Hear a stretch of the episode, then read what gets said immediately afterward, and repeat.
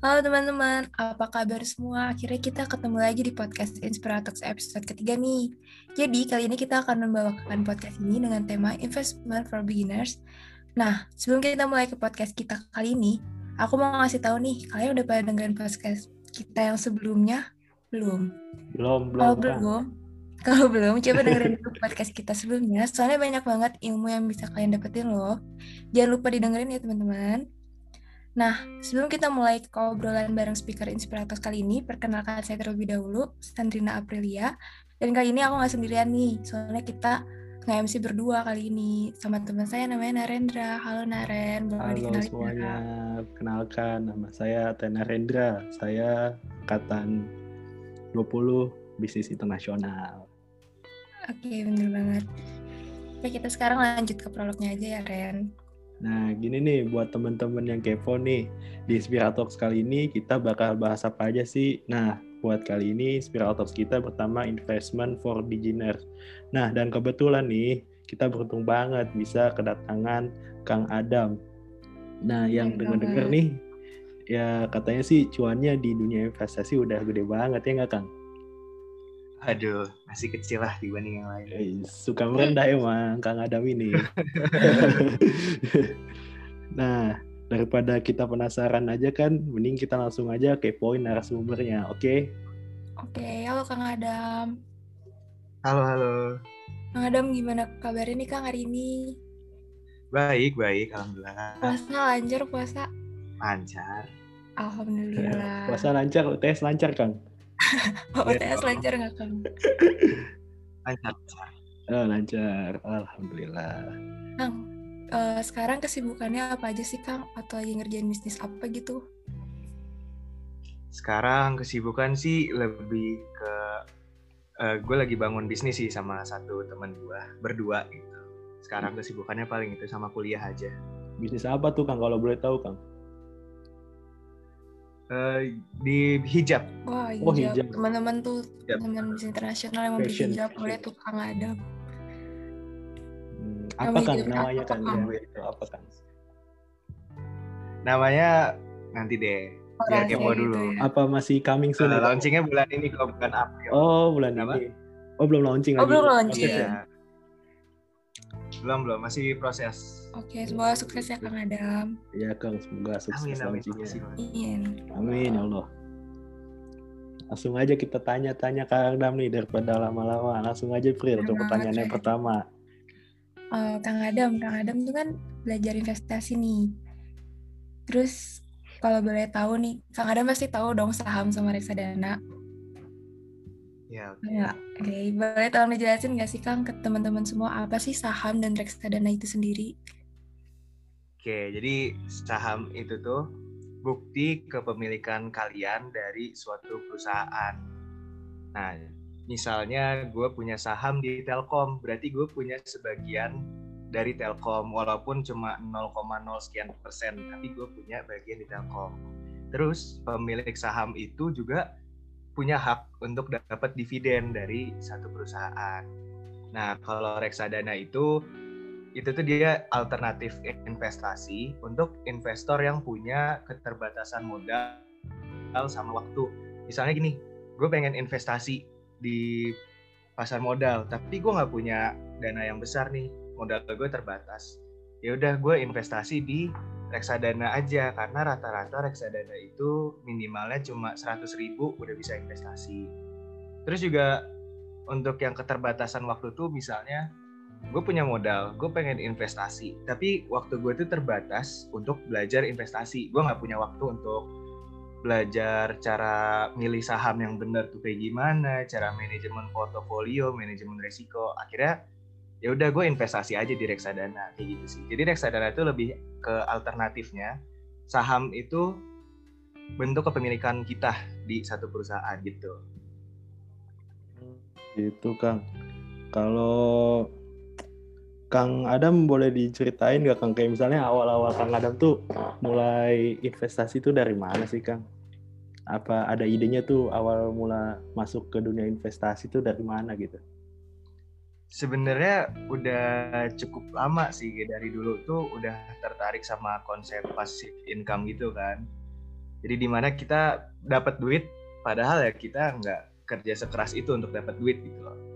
Gue selalu tertarik sama konsep passive income. Terus uh, karena gue waktu dulu ilmunya kurang ya, kayaknya sekitar tahun 2017 tuh gue kejebak sama yang namanya option trading gue waktu itu mikirnya oh ini sebuah investasi. Padahal bukan. Option trading itu menurut gue itu adalah judi gitu. Oh gue gitu. salah dong. Terus akhirnya gue belajar tuh dari situ. Hmm. kalau misalnya option trading tuh bukan yang gue pikirin ini bukan investasi yang gue mau. Akhirnya gue nemu belajar saham tentang uh, manajemen kayak portofolio segala macam gue belajar cara valuasi saham. Dan akhirnya gue mulai praktek lah dari situ. Dan ternyata ya seenak itu punya passive income tuh senikmat itulah. Ya. itu sih pak lebih mudah gitu dapetin uangnya ya kang ya? Atau gimana? Eh, berat di awal sih. Berat Tapi di awal ya? iya. Hmm, gitu. Ya udah tuh Prilly katanya mau nanya lagi nggak Pril nanya dong Kan tadi Kang Adam udah ceritain tuh awal mula pengalamannya Kang Adam sendiri. Nah, Kang Adam jenis-jenis saham sama reksadana itu kan banyak banget ya Kang. Boleh nggak sih Kang tolong dijelasin masing-masing jenis saham dan reksadana serta keuntungannya itu apa sih dari masing-masing saham dan reksadana itu? Oke, kalau saham itu tadi ya, saham itu dia bentuk kepemilikan kita dari satu perusahaan. Hmm. Jadi saham ya itu definisinya. Terus keuntungannya dari saham dan reksadana itu adalah uh, gini deh dari saham dulu deh saham itu kita bisa dapat keuntungan dari namanya capital gain mm-hmm. sama dividen. Jadi capital gain itu misalnya gue beli uh, saham di harga 1000 Terus dua bulan kemudian sahamnya itu harganya jadi 1.500. Gue dapat capital gain di situ 500 perak. Wah, terus gitu. terus. Bisa juga gue dapat keuntungan dari yang namanya dividen. Jadi dividen tuh kayak misalnya kita punya bisnis, pasti ada untungnya kan. Untungnya kita bagi-bagi sama owner. Nah, kita sebagai pemilik saham, kita juga bagian dari pemilik perusahaan itu. Artinya kita bisa dapat dividen dari situ. Jadi ada dua nih keuntungannya, bisa dari capital gain sama dari dividen. Kalau keuntungan dari reksadana itu dia cuma capital gain aja. Jadi beli reksadana di harga 1000 terus dia naik jadi 1500 kita jual kita dapat untung 500 kayak gitu. Untuk kalau reksadana itu sebenarnya jenis-jenisnya lumayan banyak sih. Cuma yang umum yang banyak di aplikasi-aplikasi reksadana itu ada empat. Ada reksadana pasar uang atau money market fund, ada reksadana pendapatan tetap atau fixed income fund, ada reksadana campuran, Terus juga ada reksadana saham atau equity fund gitu. Banyak banget ya Kang berarti uh, keuntungan dari saham sama reksadana itu sendiri. Ya, banyak kok. Iya banyak sih. nah Kang tadi lipat, tadi ya. kita udah bicara nih tentang apa sih itu saham dan jenis-jenis saham. Sekarang aku mau tanya dong Kang, resiko investasi dari saham, reksadana, emas, dan lain-lain itu apa sih Kang?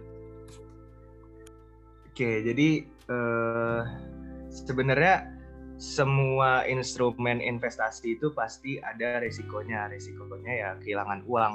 Mau kita investasi di saham, di emas, di reksadana, properti, itu pasti ada resiko kehilangan uang. Itu resiko paling besarnya sih itu.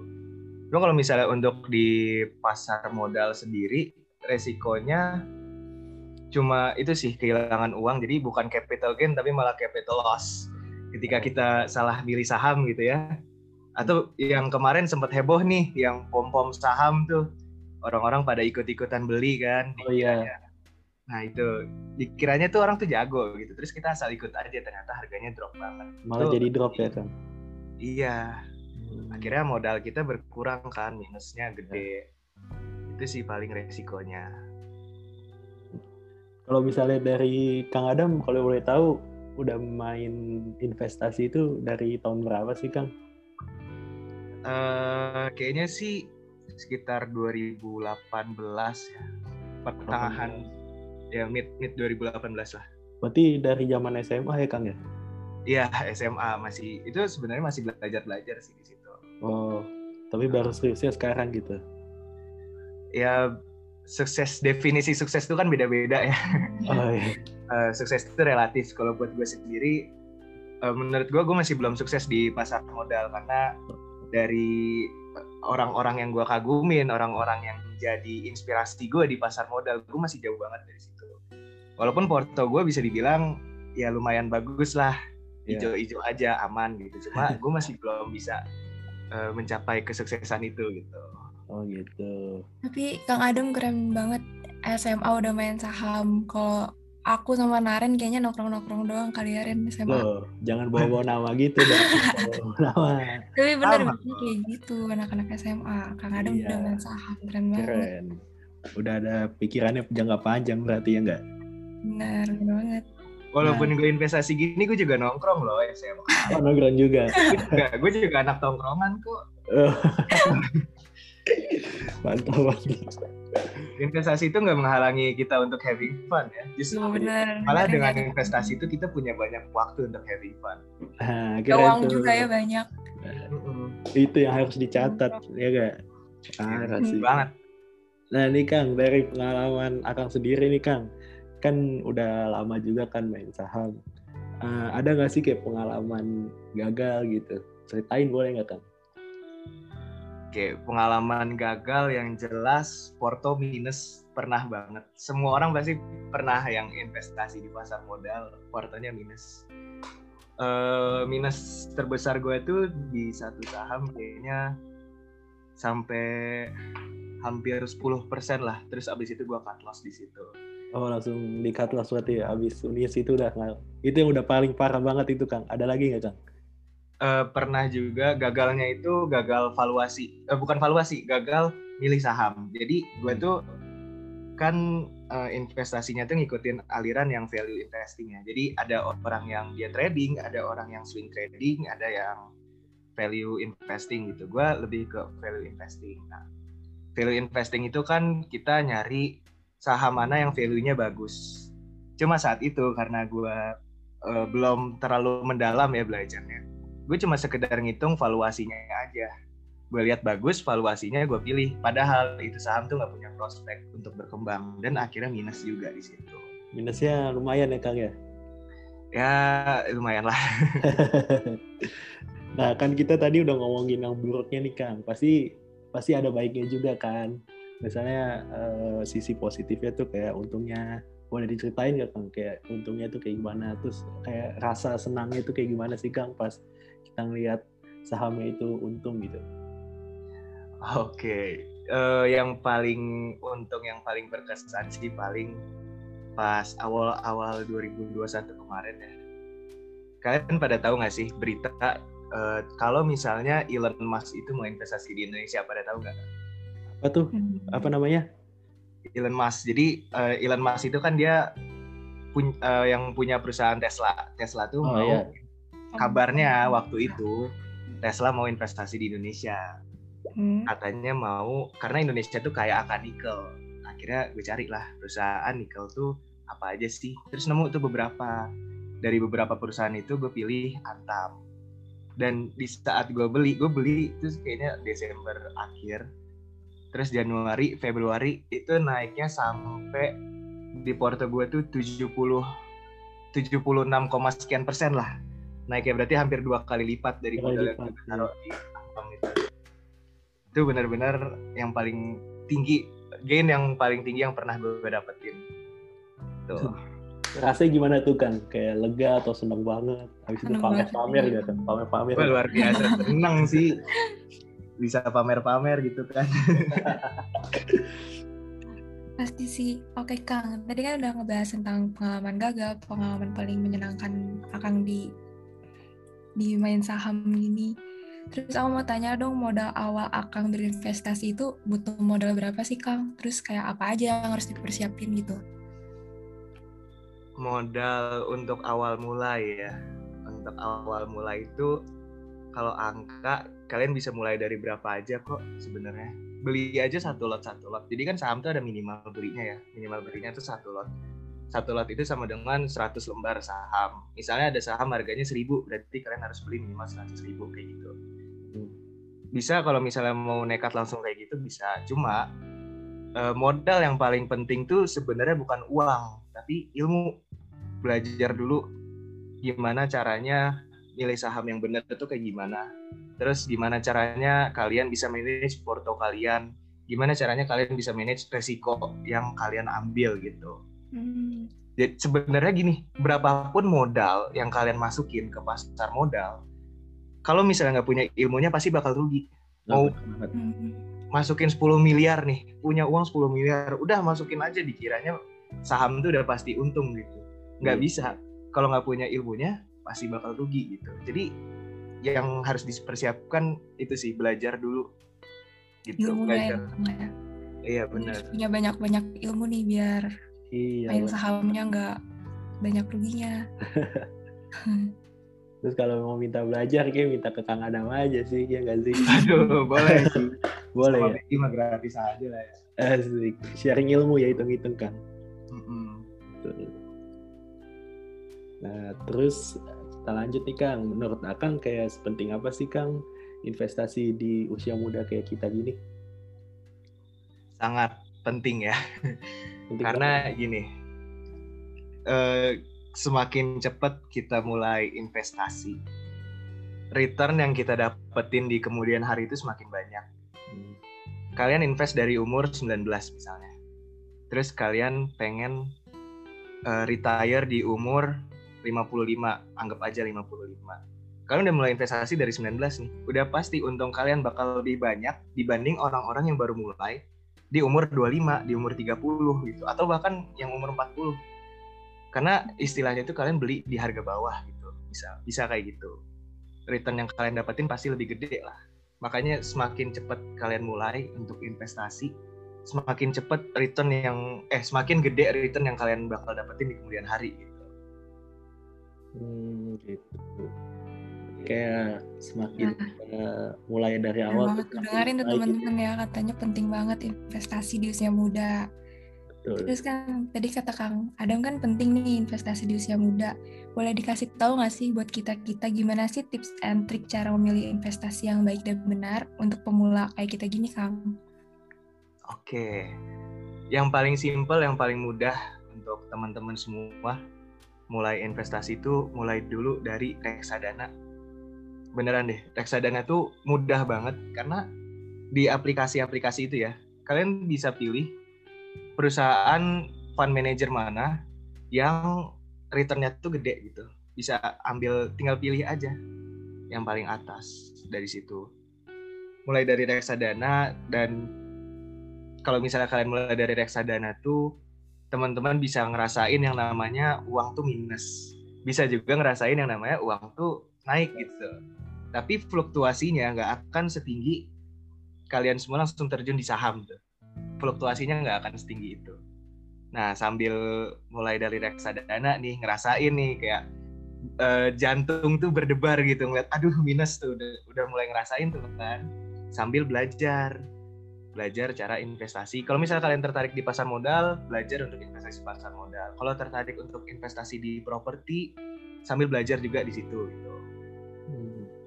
Bisa mulainya dari pokoknya mulai mulai dulu aja dari reksadana sih. Itu benar-benar paling bagus lah produk paling bagus untuk pemula. Hmm, gitu. Ya. Eh, Kang, aku pengen nanya nih Kang. Eh, ini pertanyaannya nggak ada deskripsi, tapi pengen nanya aja. kan kayak di sekarang tuh di handphone tuh banyak banget nih aplikasi-aplikasi nih Kang. Kayak misalnya kalau aku sih ya, kalau aku kalau gua nge ini nge-download tuh nge-download satu yang Deddy Kobuzer itu apa namanya?